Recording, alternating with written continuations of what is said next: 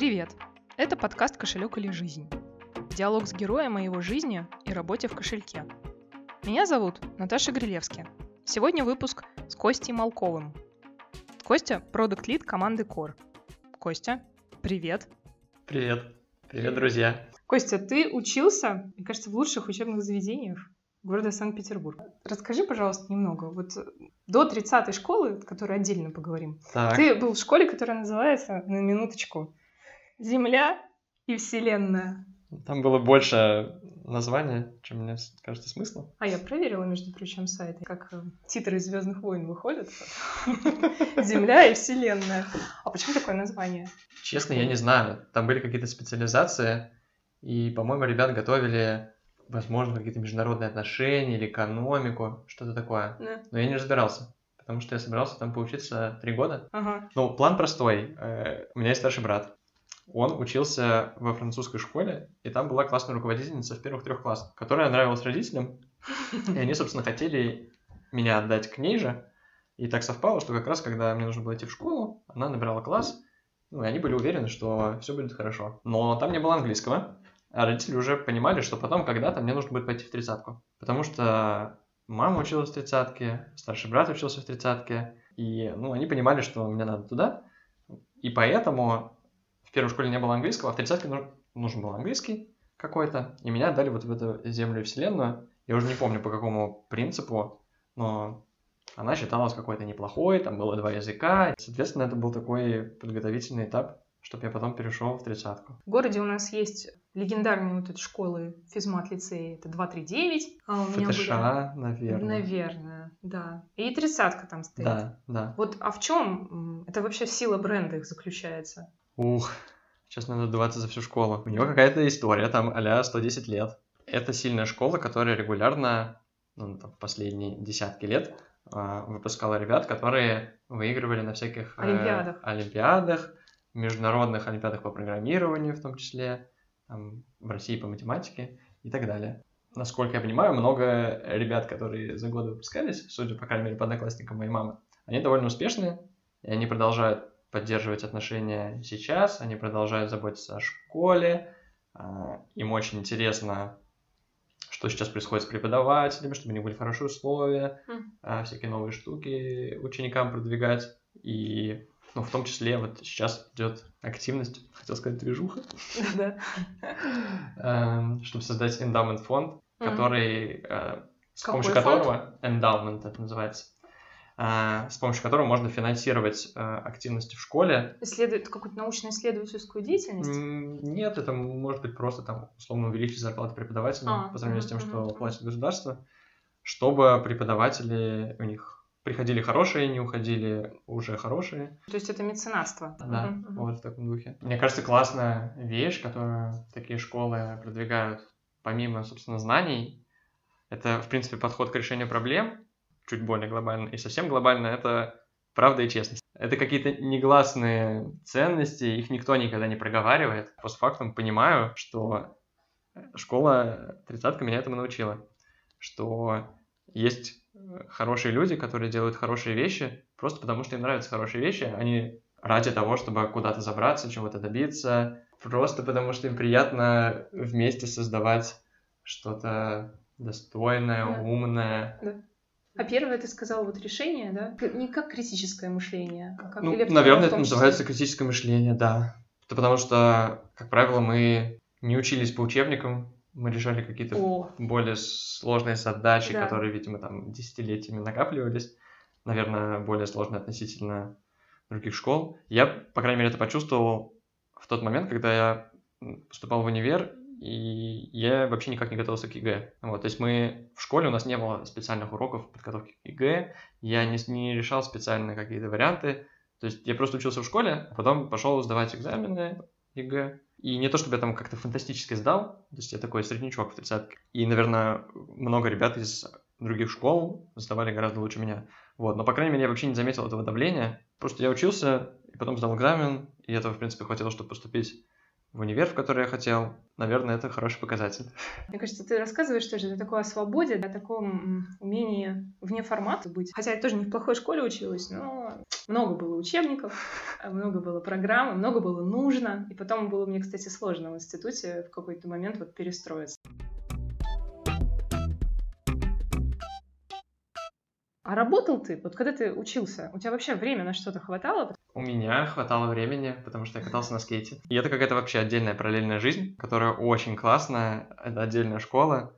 И даже мысли не было как-то это бросать. Ну, естественно, у меня стало меньше времени, но не было такого, что там я хочу получить лучшую оценку, и поэтому не пойду uh-huh. кататься на скейтборде. Нет, это все как-то существовало параллельно. Наверное, хватало. Но потом, когда я пришел в универ, я понял, что в универе появилось еще больше времени. Что как бы вот в школе-то я учился, а здесь можно как бы более-менее расслабиться. Хотя на секундочку ты учился в высшей школе менеджмента. Да, но мне кажется, что я недостаточно серьезно к этому относился. И постфактум мне тоже кажется, что можно было больше получить. Ну, мне давали больше, чем я забирал. Как раз э, потому что у меня был такой сильный бэкграунд, и мне казалось, что ну, здесь уже несерьезно, угу. и можно этим особо не заниматься. Ну, то есть как-то там все происходило, я чему-то учился, и все. Угу.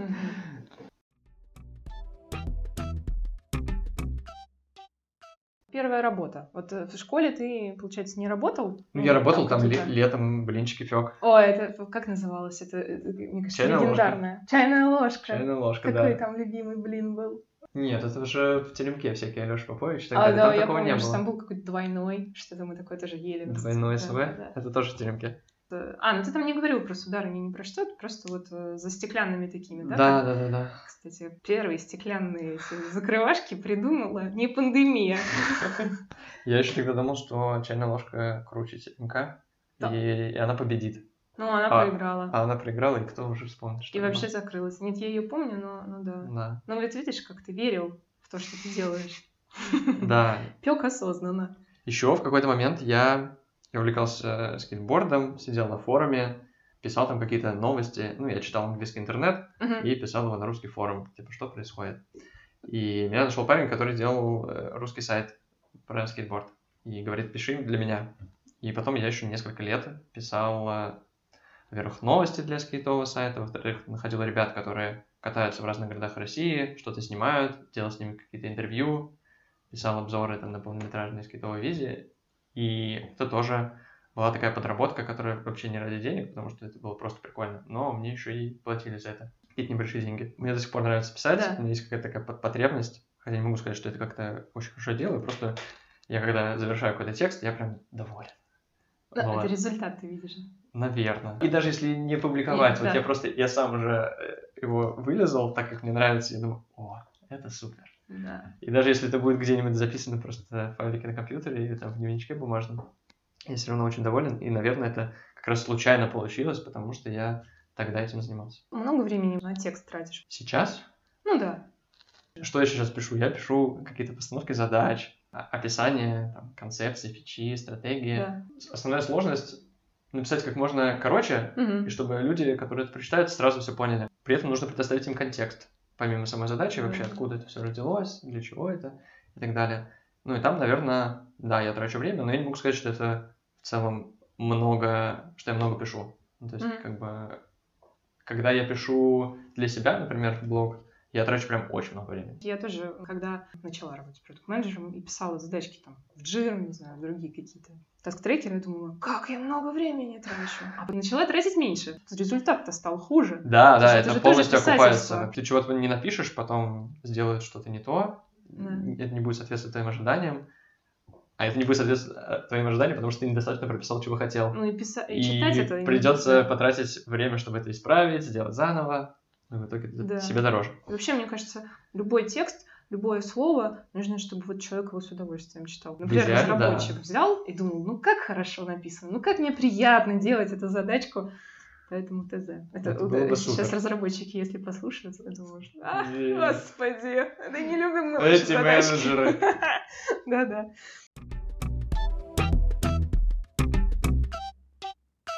Лореаль.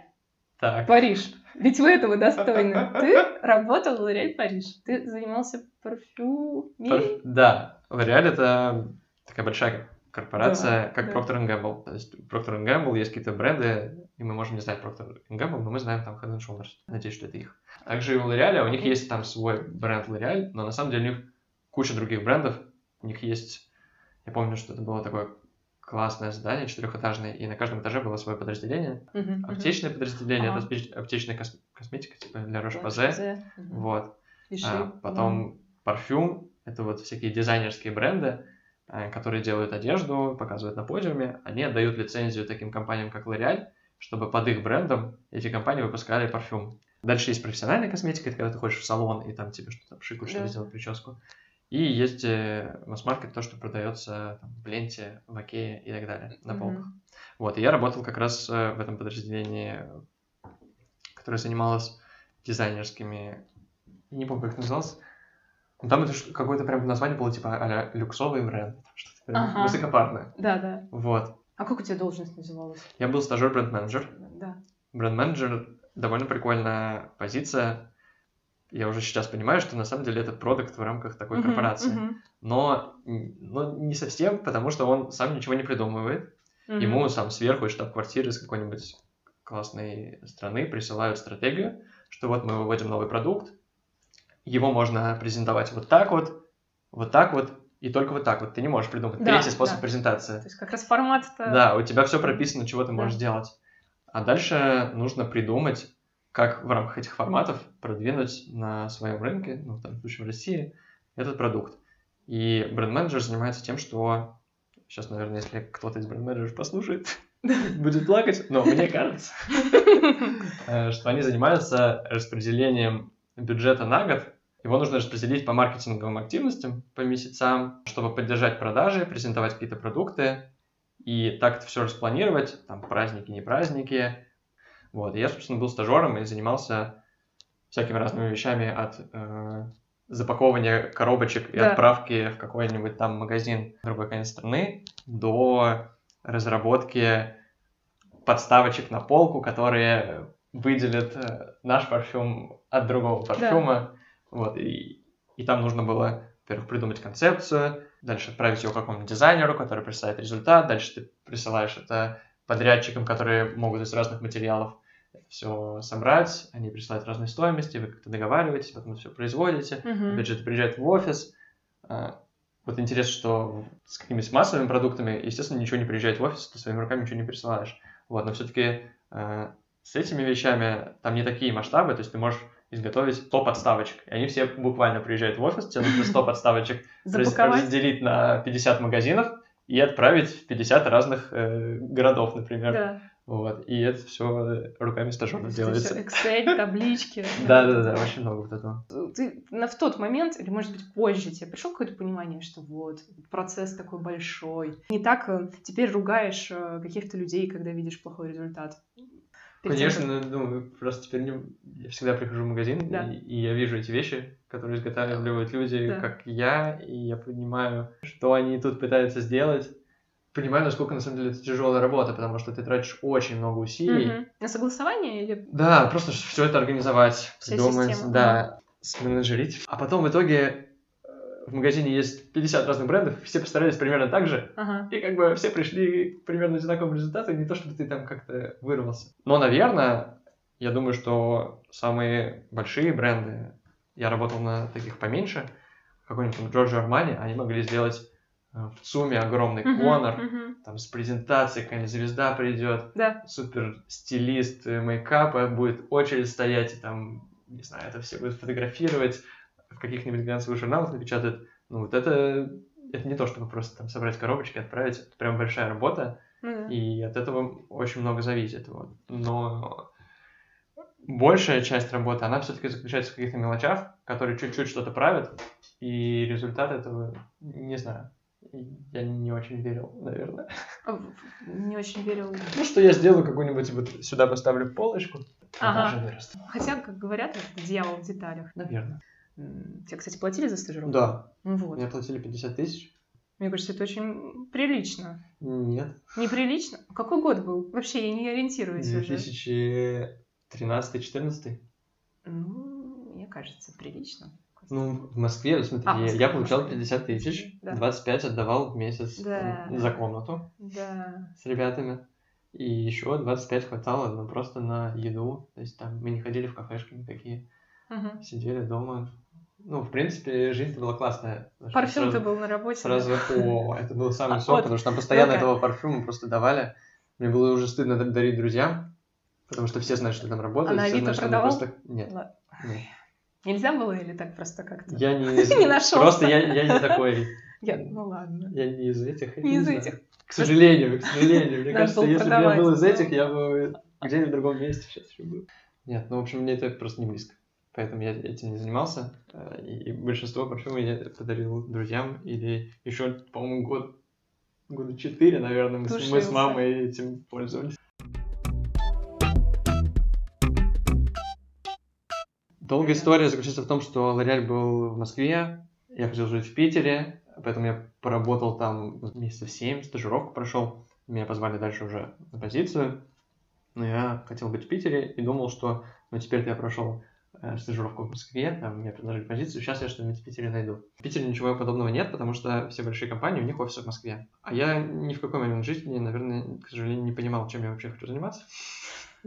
Вот, и универ нас учил, вот наш факультет, что вы учитесь и дальше идете либо в консалтинг, в большую тройку, либо вот в FMCG компании. Четверка это другой Я консалтинг. показываю Костя просто четверка, другой консалтинг. Ага. Да, ну есть э, Ну, КПМГ куда относится? К четверка, четверке? четверка, да. А в тройке что? McKinsey, BCG и. Bain. Они немножко про разные. Э, Вот эти КПМГ PricewaterhouseCoopers, Да. они больше про какую-то финансовую консультацию, ну, типа там налоги, Да, да, да. я знаю, Аудит, отчетность, ну, вот аудит, да, вот. А те ребята, которые большая тройка, они про стратегический консалтинг, там, взять завод и как сделать его в 50 раз эффективнее. Как мы быстренько классифицировали. Гигантов сейчас. И, соответственно, все эти компании, Да. э, консалтинги и FMCG, FMCG это как раз L'Oreal, э, Procter Да. Gamble и так далее, они в Москве. А в Питере ничего такого нету, Мгм. я не очень понимал, чем заниматься, и в А универе, хотел в меня- корпорацию. ну, в универе меня научили, что вот такой путь. Вот. Ты идешь туда. Вот, тоже, меня тоже такому учили. что Я потом только подумала, а почему, откуда эта мысль, что нужно работать в корпорации? И, кстати, не хочу сказать, что это плохо или хорошо, просто это какая-то была истина, что вот Да. верхушка всего — это корпорация. Мне кажется, что вот у меня это было... Пойдешь в хорошую школу, все будет нормально. Пойдешь в хороший Да. универ, тоже все как-нибудь сложится. Пойдешь в корпорацию, ну, как бы- Безопасно. Да. Безопасно. Звучит скучно, но э, так, Да? так жизнь у меня складывалась. И я пошел на программу развития молодых специалистов. Специалистов, да, да, да. Вот, э, в Nissan, на завод в Nissan, и там было ужасно. И там было ужасно. Э, Я не буду погружаться, но суть в том, что нужно приехать на развозке и начать рабочий день в 8 утра, а в 5 вечера ты сидишь в огромном open space, и ты видишь вот сейчас Да. еще 10 секунд, 9 секунд, и потом все такие оп, и Да. встают, и идут в автобус. И у меня было ощущение, что, я не знаю, у меня семеро детей, мне Да, 63 года. Я работала в такой компании. Ну, Вот, это был какой-то ужас. да, да. И я оттуда убежал, несмотря на то, что это была ну, классная стажировка, и нас должны были через месяц возить еще в Великобританию на какой-то там супер тренинг для таких же ребят из таких же программ э, Мгм. с разных стран в Ниссане. Вот, я оттуда убежал. Дальше я как-то так себе чем-то занимался, ничем не занимался, потом занимался копирайтингом как раз. А потом случайно я просто в универе писал диплом про Яндекс. Ну, диплом заключался там. э, У нас международный менеджмент, мы тоже там про стратегию, и у меня был э, выход э, компании Яндекс на международный рынок. Что-то такое. Вот, я писал диплом, как Яндекс нужно делать и так далее. И с тех пор у меня сохранилась какая-то, ну, я подписывался на рассылку, по которой они чуть ли не финансовую отчетность свою присылают.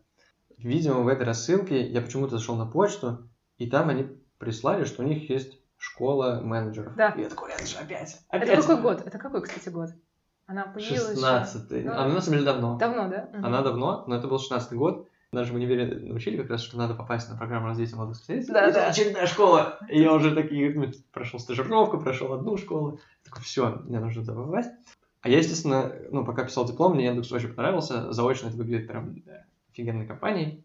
Я, конечно, смотрел какие туда вакансии, видел там эти 3-6 лет, Да. супер опыта, и Да. понимал, что вообще нету И шансов мне туда как бы, сбоку, да, как-то туда даже приблизиться. И вот эта школа, куда вроде как без опыта брали, и я такой, блин, надо попробовать, в общем. И каким-то чудом меня туда взяли, каким-то чудом я там, там было два этапа, сначала индивидуально, четыре школы параллельно, менеджеры, дизайнеры, фронтенд и Android. Они шли параллельно, и первая половина, каждая школа, там индивидуально все работали. По окончании первой половины ты делал презентацию, чего ты там наработал, и тебя либо звали, либо не звали во вторую половину, в которой объединяли дизайнера, менеджера и разработчика. Да, команду, да. Да, и вы еще за пять недель делали какой-то прям продукт под Android. Потому что тогда нужно было быть Android first. Пом- Помнишь или нет? Там сначала все mobile first, потом Android first. Да, да. Вот, это еще были те времена. Эта школа заканчивалась презентацией вашего проекта команды, которую слушали яндексоиды, сотрудники Яндекса, которым нужны были дизайнеры, менеджеры или разработчики. Они, соответственно, слушали, видели, кто говорит, и кого-то звали на собеседование. Вот, дальше проходишь э, 20 собеседований, ну, штук 7, наверное, собеседований, и, может быть, попадаешь в компанию. И, собственно, так я попал в Яндекс Транспорт. Но вот сейчас этого продукта уже не существует, да? К сожалению, да. Но он переехал, на самом деле, он переехал в Яндекс Карты, Ага. и он есть, например, в Яндекс Го. А, ну да. ну Частично. как это получается. Да. Но как отдельное приложение его больше не существует. А вот он умел Яндекс Транспорт так делать, что говорит тебе, на какой остановке выходить? Будильник. Ну это, да. Это фича будильник. Да, мы долго ее делали. а Она умела работать с какой-то точностью. Ты над ней работал? Ну, я рядышком, я был, опять же, там junior То есть там менеджер. Главная сложность в определении места. Да, как- тебе нужно точности? в фоне Мгм. следить, где Да. ты находишься. Да. И с помощью, вот у нас есть геофренги- короче, geofencing, она должна в фоне сработать, чтобы приложение поняло, что тебе нужно разбудить и показать тебе уведомление, что пора выходить. Технологически это довольно сложно. Сложно. И никогда Да. уже двери закрылись, и в автобус едет э, да, Да. дальше, а ты вообще не Да. знаешь. В другом городе. Но было прикольно, мы все команды, ну, естественно, мы постоянно ездили на автобусах, но вот мы еще и, и тестировали эту фичу постоянно.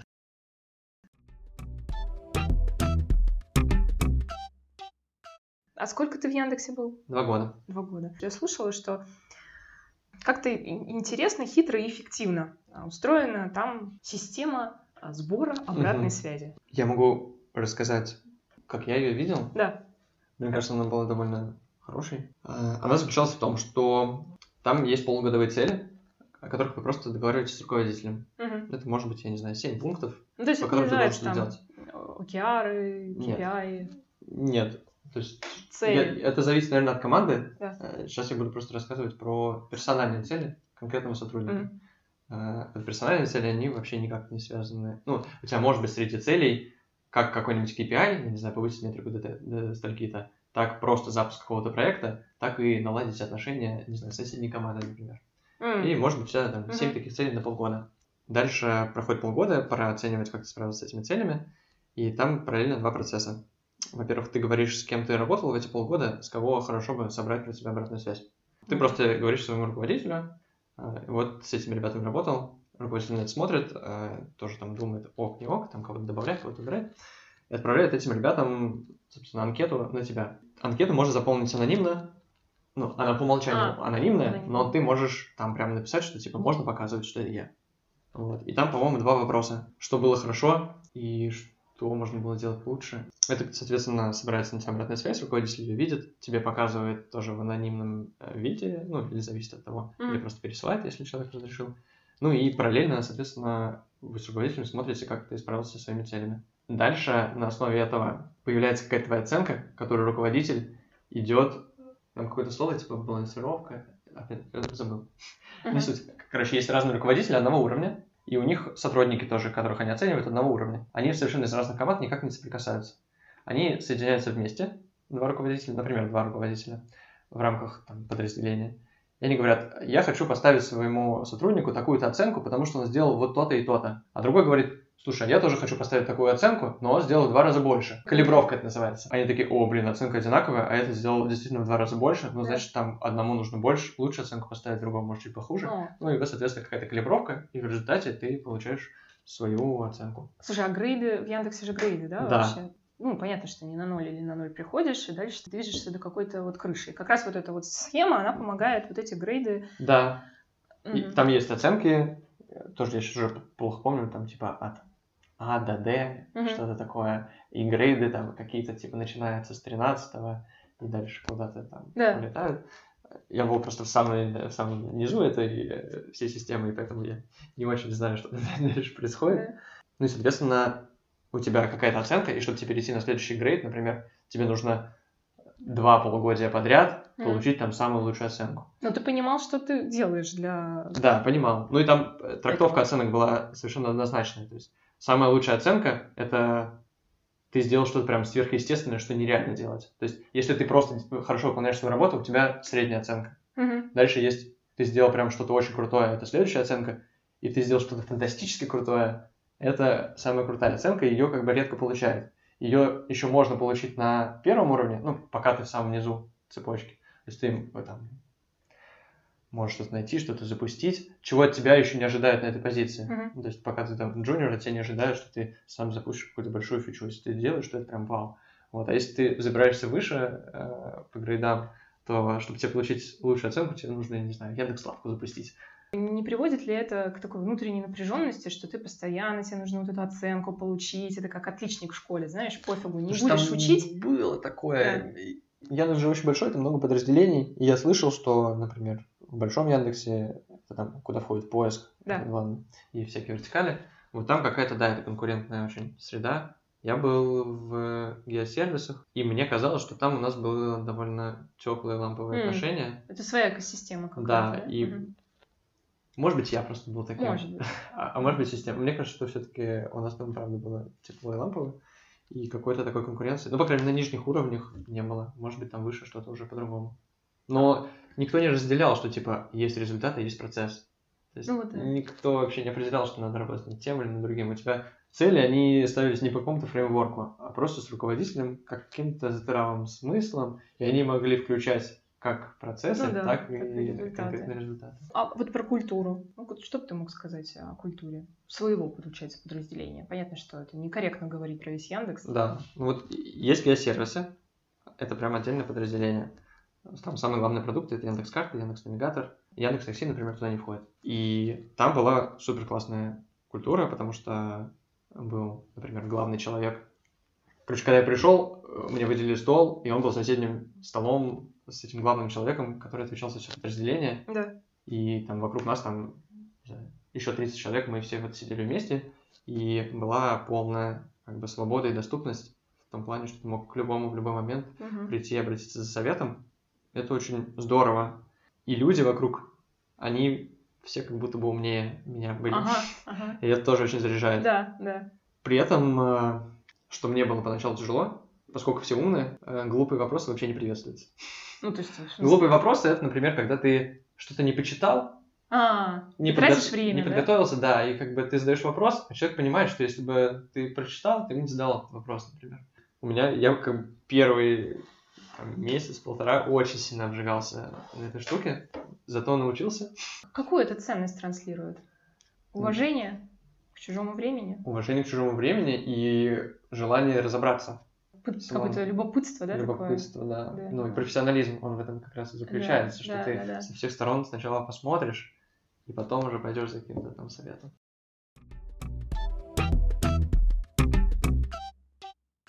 И ты два года проработал, это Мгм. московский Яндекс, Да. и оказался... Да. Это- Слушай, а расскажи вот про собеседование. Это Вообще для тебя это стрессовая такая вещь? По-разному. Правда? Конечно, когда ты давно их не проходил, и вот они у Ага. тебя наступают, ну, естественно, очень стрессовая. Когда ты проходишь уже в этом процессе несколько штук, дальше ты понимаешь, что на самом деле тот, кто тебя нанимает, должен больше стрессовать, чем ты.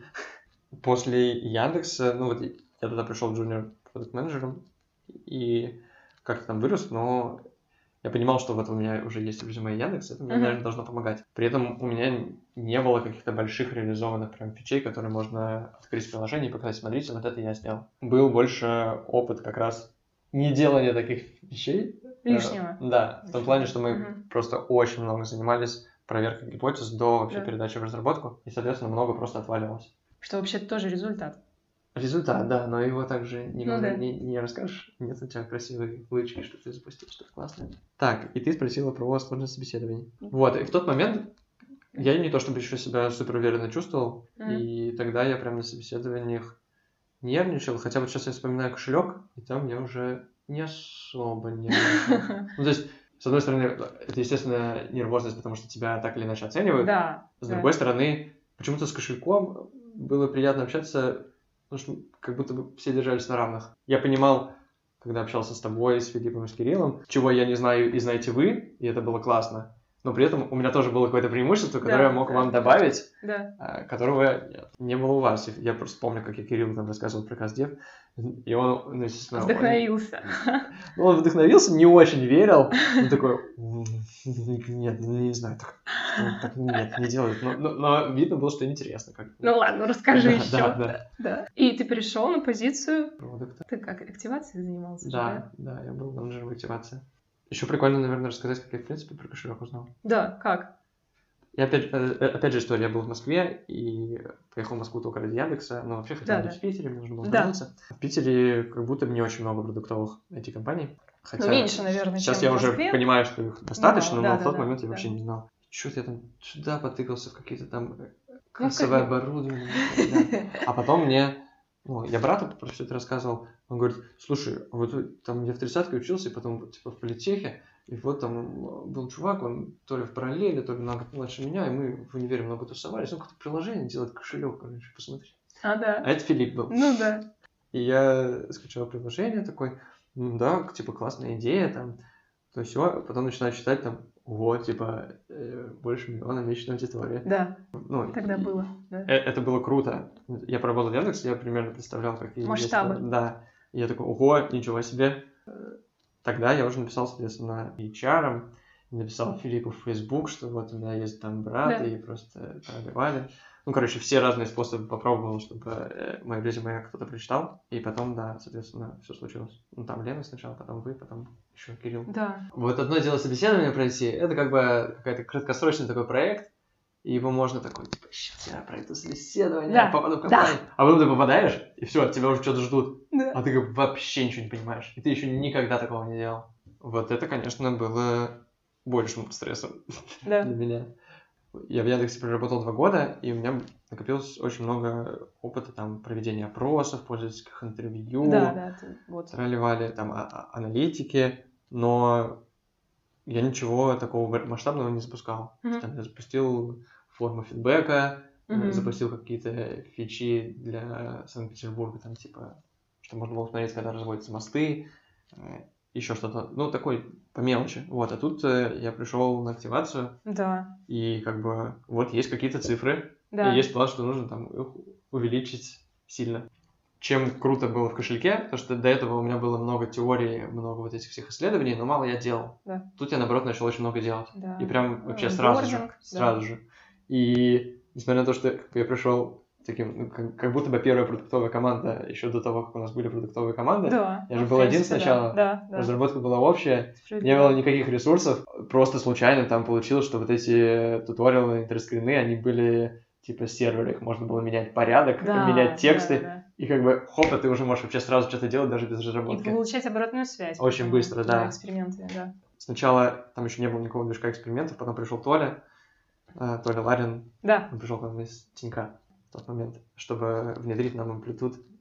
И параллельно он еще разработчик в прошлом, Да-да-да. и он сделал нам движок АБ-тестов, и тогда прям вообще все пошло очень быстро, очень бойко, и я прям вошел во вкус. Там были регулярные достижения, Да. не очень большие, потому что мы просто растили эту метрику активации. Там- и, соответственно, мы проводили какой-то эксперимент, там, о, ну там, плюс 4 процентных пункта. Круто. Ну, Типа, это это прям да. хорошо. А, а какие ты проводишь, и там просто на 2% рост, ну, и, он не значим, и ты такой, э, что-то я что-то сделал, что-то не сделал. В чем интерес вот для тебя этого? Там очень бы- быстрая обратная связь в активации. Ну, соответственно, ты что-то делаешь, Да. э, новый пользователь Да. приходит в, в огромном объеме каждый день, ты через неделю уже видишь результат практически сразу. Держишь неделю, чтобы просто убедиться, и как раз интерес был в том, что ты что-то делаешь, и сразу же видишь, что Новое происходит. знание, да, Да, да, в да. продукте? Ну да. Быстрая обратная связь. То есть не то, что там ты пилишь какую-то архитектуру под капотом, что все супер круто, когда ты Да. заработала.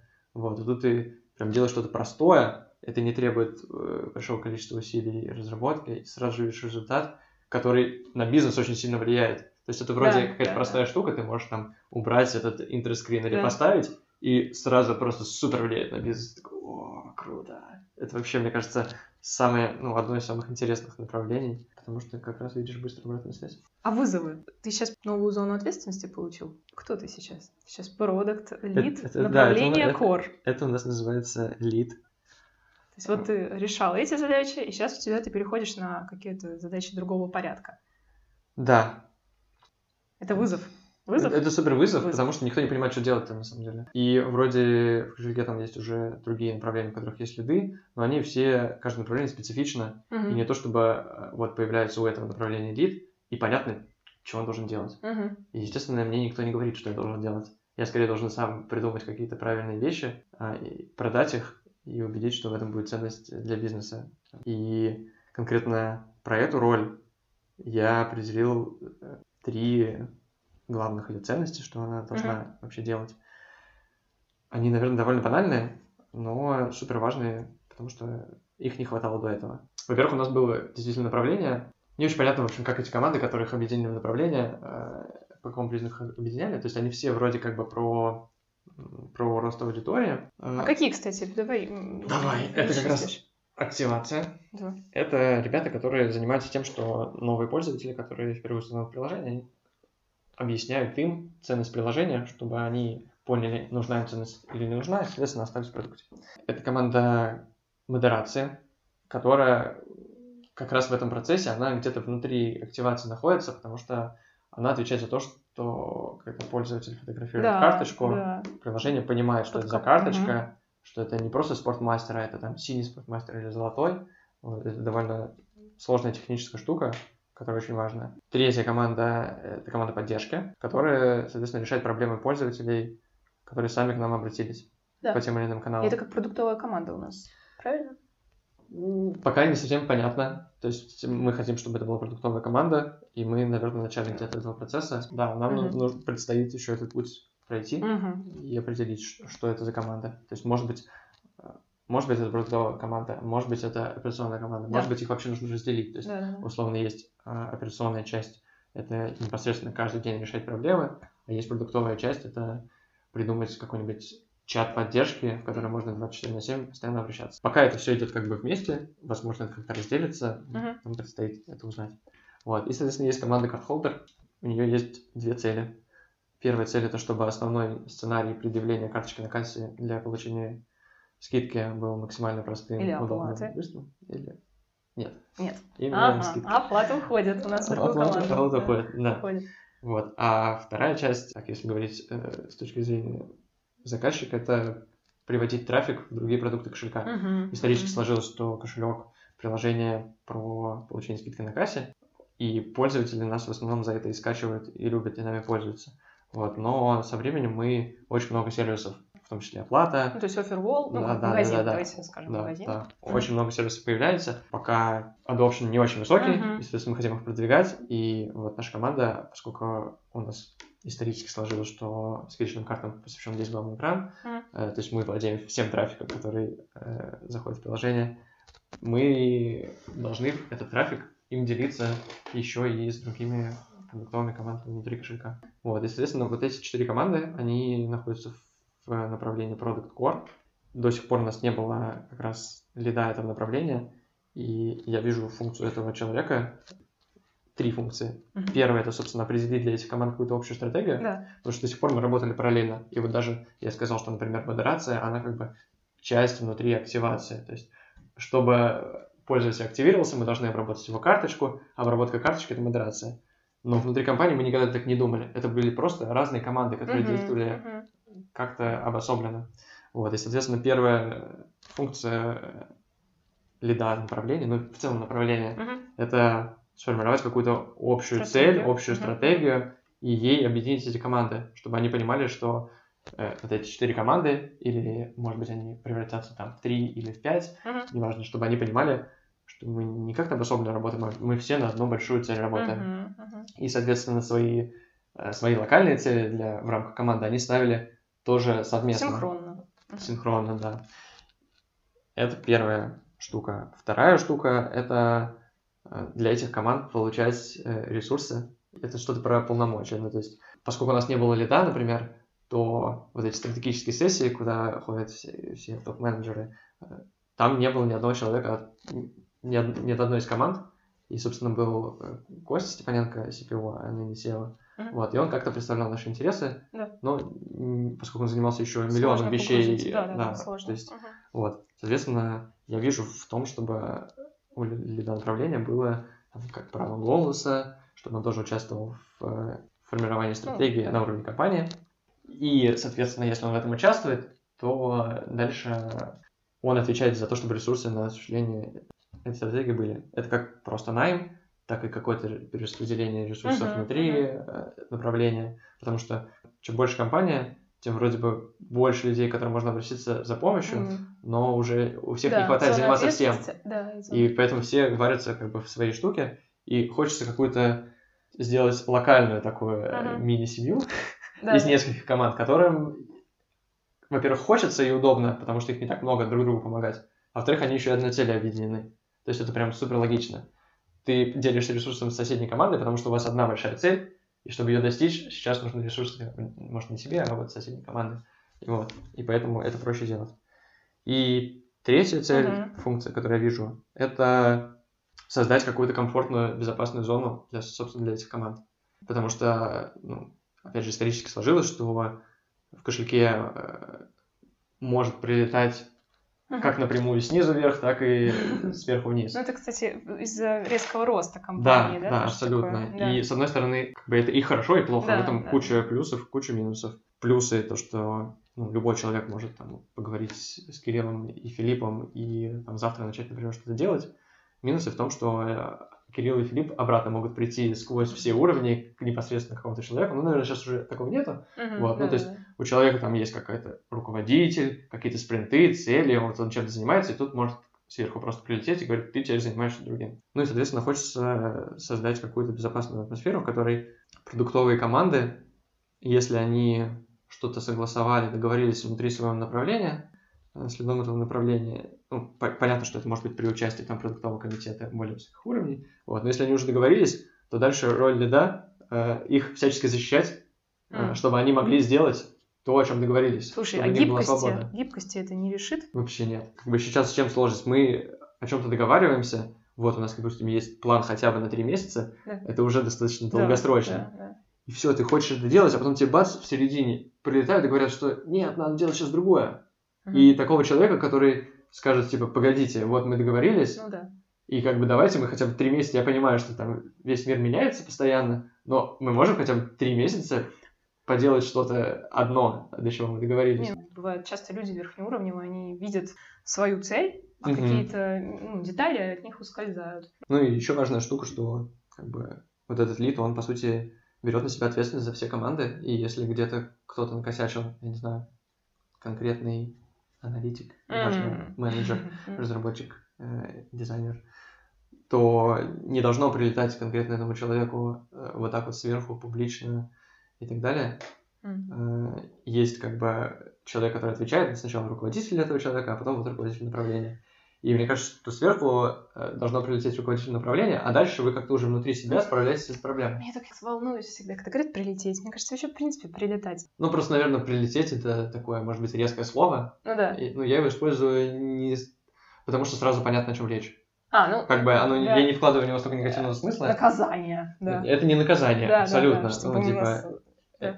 Это что-то, что ты вроде как бы накосячил, но это не точно, из тебя уже чего-то ждут. Ну, каких-то да. поясни, ну, почему, ну, почему так произошло, почему ты сделал то, что сделал, и не факт, что ты сделал что-то плохое, но от тебя вот резко кто-то сверху ждет ну, каких-то объяснений. Да. Вот ну, это, это прилетит. Да, нет, ну вообще хорошо, что мы этого коснулись, потому что не хочется делать, да, разговор ванильным таким, что ой, никогда у нас не бывает э, ни конфликтных ситуаций, да, ничего, но это же абсурд. Они вообще всегда везде бывают, мне кажется, что это определенная смелость э, их признавать, да, говорить, что... Мне кажется, как раз у кошелька с этим хорошо. И вот, вот а давай, же... мы про культуру Вот это вот часть про... культуры, то есть ну, как да. бы с одной стороны это происходит, да. С другой стороны, все могут спокойно это обсуждать. Угу. И как бы никто тебе никогда не запретит противиться этому, не поднимать эти неудобные темы. То есть не, не то, чтобы есть какие-то неудобные темы.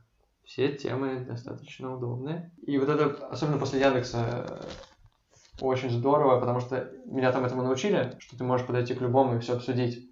И когда у тебя есть эта свобода, ну, ты переходишь на новое место, ты ожидаешь, что, блин, а, а если там этого не будет, мне уже будет очень тяжело житься. Мгм. В кошельке это было тоже. То есть, может быть, э, просто это было, и, И есть. и- и мне было очень комфортно в этом плане. Я прям почувствовал... Это приятно, когда ты можешь говорить то, что хочешь, можешь спокойно поспорить, можешь знать, что вы в конце концов договоритесь, ну, какой-то может быть конфликт, но он чем-то решится, и Да, он тебе да, не да. чреват там, Да, от- кстати, отрубанием Ага. ничего.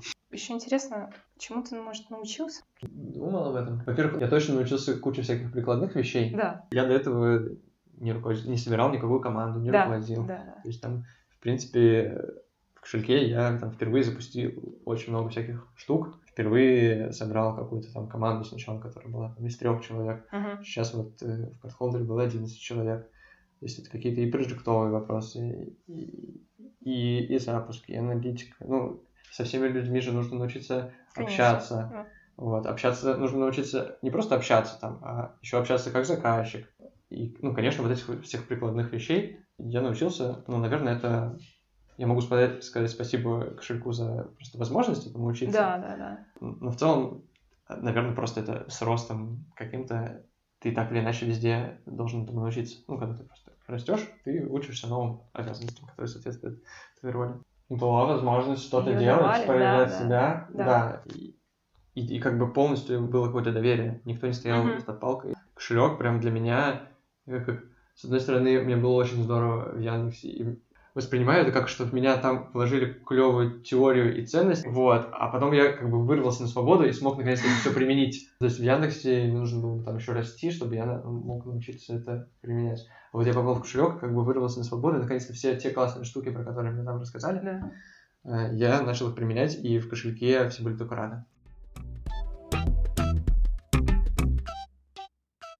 А про профессию... Давай такой со совсем абстрактного примера начнем. Вот если бы все люди, может быть, они бы и не стали, но могли бы быть, прошли бы собеседование на какие-то позиции продукт-менеджеров, как бы это мир изменило вот вокруг нас? Мне кажется, что все и, так продукт-менеджеры, ну, в своей жизни как минимум. Банально, как ты организуешь свой быт, это же тоже там продукт, и ты его менеджеришь. А может, это проект?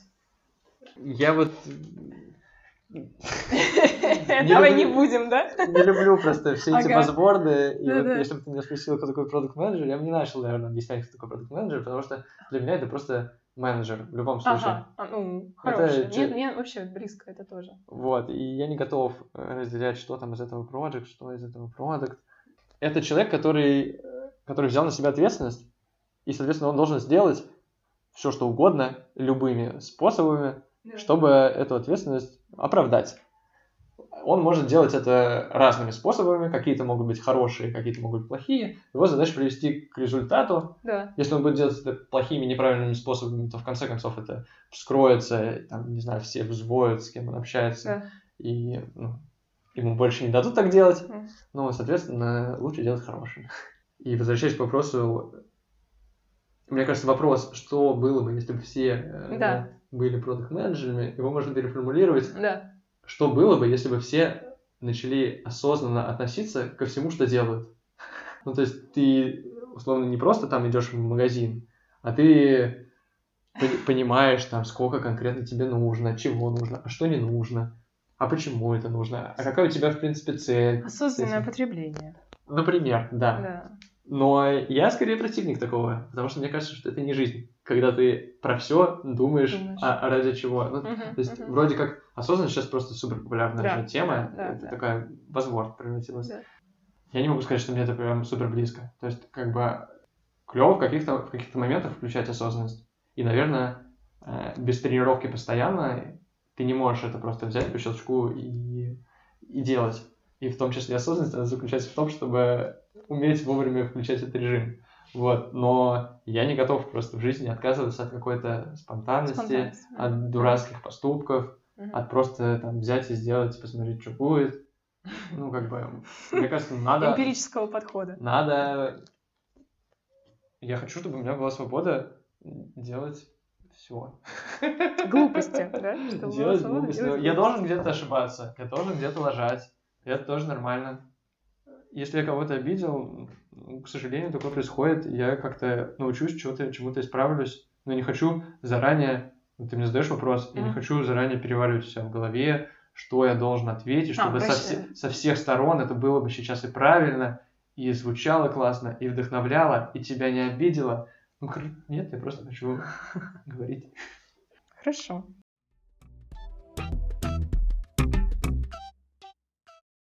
Я думаю, что не будем мы больше про продукт менеджмент, да, так так, все здесь все понятно. Красная тряпка. Нет, на, на самом деле будем. Я хотела спросить еще про один твой продукт. Это твой блог, сайт, как ими правильно сказать? Блог. Я медиа. Блог. Ну нет, у меня нет такого я медиа. Сейчас же тоже еще можно писать, что Очень. а, все должны свой, Да. свой бренд продвигать, Да. и типа там через пять лет у всех будет свой бренд, как бы, и без этого не... Короче, это, поэтому- эта да, да. история вообще не про это. Нет. Давай на, на берегу просто договоримся. Да, как правильно? Ну, я называю Vacation? блог. Нет, Vacation пока- Zone. Vacation Zone. .com. Вообще, всем советую посмотреть, потому что если вам не интересно вдруг про одежду, посмотрите, какие хорошие плейлисты ты собираешь. Я О. послушала. Ой, ничего Да. себе. Я даже поделилась ими. Слушай, молодец. м, да, ты пишешь там о таких э, брендах, мне кажется, нишевых, таких, я бы Супер, сказала, да. инди, можно Да, так сказать? да. Как ты вообще туда вот... э, Собрался? Ну, Сложно вспомнить. Но это начиналось...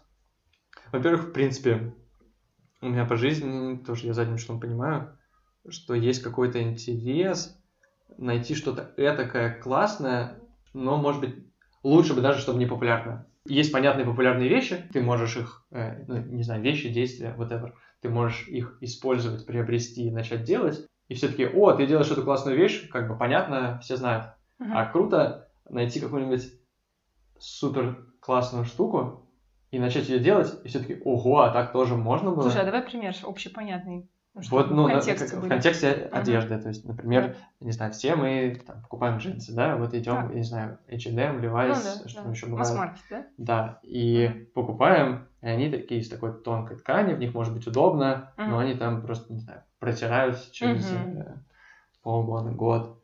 А, Ну, кому-то везет, и там послушает, и они там служат, не знаю, три года.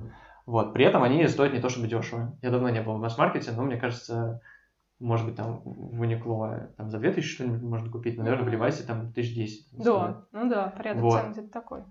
А можно купить э, там, за 9 тысяч, Мгм. заказать из Японии джинсы, э, которые, во-первых, сделаны очень круто, в том плане, что они крепкие, они необычные, там могут быть разные детали в зависимости, они могут супер простые или наоборот супер непростые, неважно, это уже как бы стиль, Мгм. но они как бы крепко сбиты. Мгм. И при этом их делали люди, которые всю жизнь этим занимаются, Да. они любят свое дело, они делают это в маленьких относительно масштабах, и поэтому они делают это лучше, чем огромные корпорации типа Levi's.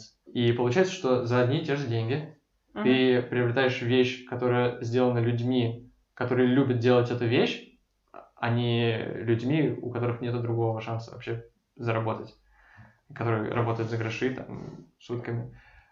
Ты- эта вещь, она дольше будет служить, и, соответственно, ты к ней больше прикипишь, больше полюбишь, по- полюбишь. Она со временем, ну, это такая уже тоже базворд, со временем она будет становиться только лучше. А, Это, ну, это уже зависит от предпочтений, но тем не менее. Вот. И, ну, оказывается, что в мире полно э, таких штук, которые лежат где-то рядом. Они не обязательно должны быть дороже или еще что-то, но они требуют усилий, чтобы ты их нашел. Да. Если ты их находишь, то они прям круче. Собственно, плейлисты это тоже про поиск. Да, да. Мне всегда было интересно искать музыку, Да. и там раньше еще до легальной музыки были всякие специальные программки, поисковики, типа Солсика, в которых ты мог найти что-то, чего Last больше в FM. жизни нет. Нет, Да, Last FM да, да, Тоже да. это способ поиска. Да. Я тоже в школе как раз, когда катался на скейте, ну, там, Да. музыка, скейт, субкультура, Да, это все рядом, да, конечно. да. Вот, и как бы с тех пор мне это интересно, и я всегда хотел найти что-то такое. Я катался на скейтборде, мне было интересно найти какой-нибудь бренд или видео, который еще никто не видел, но там классные ребята, и вот всем показать, что смотрите, еще так бывает. И, собственно, вот блог это как какое-то продолжение этого. А, на- Начался он с одежды, потому что в какой-то момент я переключился, наверное, вот больше со скейтборда на одежду, но в целом Вот сейчас там есть еще плейлисты, там совсем мало, но я тоже иногда пытаюсь что-то из путешествий, какие-то места, которые я нашел, э, они мне показались классными, и поэтому я думаю, что люди, э, с которыми мне прикольно, э, я могу им про это рассказать, и поскольку мы уже Мгм, близки, скорее мгм. всего, им это тоже понравится. Ну, как теория кругов, да? что Да, и это такая Мгм. вот проверенная штука. То есть ты можешь на TripAdvisor там лучшее место найти, но его найдут как бы вообще все. Да. А можешь э, посмотреть у кого-то, у какого-то человека, которому ты доверяешь, чему вкусу ты доверяешь. И если ты его вкусу доверяешь, то с большой вероятностью тебе это тоже понравится, и это не будет то, куда пришли все остальные. Давай специальный вопрос про волшебника. Волшебник, давай. Ты на улице встречаешь волшебника. Он тебя спрашивает, Кость, давай загадывай любое желание. Все будут знать, что ты загадал. Узнают. Мгм. Можешь отказаться. Вообще идеальная ситуация. Много раз про это думал. Да ладно. Был же какой-то мультик в детстве. Не, была песня такая. Советская, где там... Во-первых, я никогда не понимаю, почему, если у тебя есть одно желание, ты не можешь загадать еще 100 желаний. На это Ага. одно желание. Вот. Ну, Э, ты- подожди, то есть ты человек... Я, например, человек, у которого э, в запасе всегда есть желание. Я вообще писала, я когда проезжаю на машине под мостом, ага. и глаза я не закрываю, только моргаю. У меня есть желание какое-нибудь дежурное. Это просто, знаете, чтобы понимать, чего тебе хочется, что тебе нравится, куда ты стремишься. Вот, а у тебя как? здорово. Не, у меня такого желания нет. Это именно про желание. О чем ты много раз думал? Я, я подумал про, про какие-то сверхспособности. Мочь есть сколько хочешь. Костя. Ну вот, началось бы, да? Вот я бы хотел придумать способ, там, лекарства. Нет, хочу есть Да, абсо- абсолютно. и не толстеть. Да, даже это даже не про толстеть, это же просто физически, неважно какой ты там э, комплекции, ты просто в какой-то момент больше не можешь есть, у тебя больше не влезает. Да. А еды-то очень много вкусной. Вот тебе просто хочется пробовать, ну, мне нравится испытывать вкус. Но это такая несерьезная штука. Ну-ка. А, более серьезная, я потом подумал, что было бы здорово понимать всех. Вот это прям, Это мне кажется, сверхспособность. А вдруг это страшная вещь? Это не то, чтобы, типа, знаешь, читать мысли. Уметь услышать человека, ну, понять, что у него сейчас болит. Э, Кто-то там кричит, ругается. Он же не просто так это делает. Да. Он это из-за чего-то делает, и ты можешь как бы в ответ начать с ним ругаться. А вот было бы здорово понять, а, а чем же сейчас он не Да. удовлетворен, какая там на самом деле у него потребность, из-за чего вот он такой. Услышать его. А если он поймет, что ты его услышал, мне, ну, я верю в то, что он сразу такой сбавит Да, темп да. и такой, ого, типа, меня кто-то слушает, и это так приятно, ну, потому что всегда же очень приятно, когда, Конечно. когда тебя слушают. А когда тебя как бы еще поддерживают и подталкивают, ну, это прям вообще э, фантастика. Мне кажется, это вообще суперспособность, если уметь так делать. Она бы изменила твою профессию? Не знаю, может быть и нет. Мне кажется, это применимо везде. Так? Э, Мне кажется, я просто бы делал кошелек еще лучше, еще успешнее делал бы кошелек лучше. Вот, если бы у меня была такая Потому что сверхспособность. всех понимал. Да, Ну что, спасибо. тебе спасибо. Все. Это супер классная идея.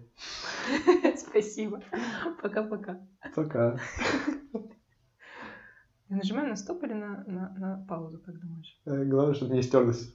Давай на стоп нажмем, да? Стоп. Давай, стоп. Ничего не стерлось.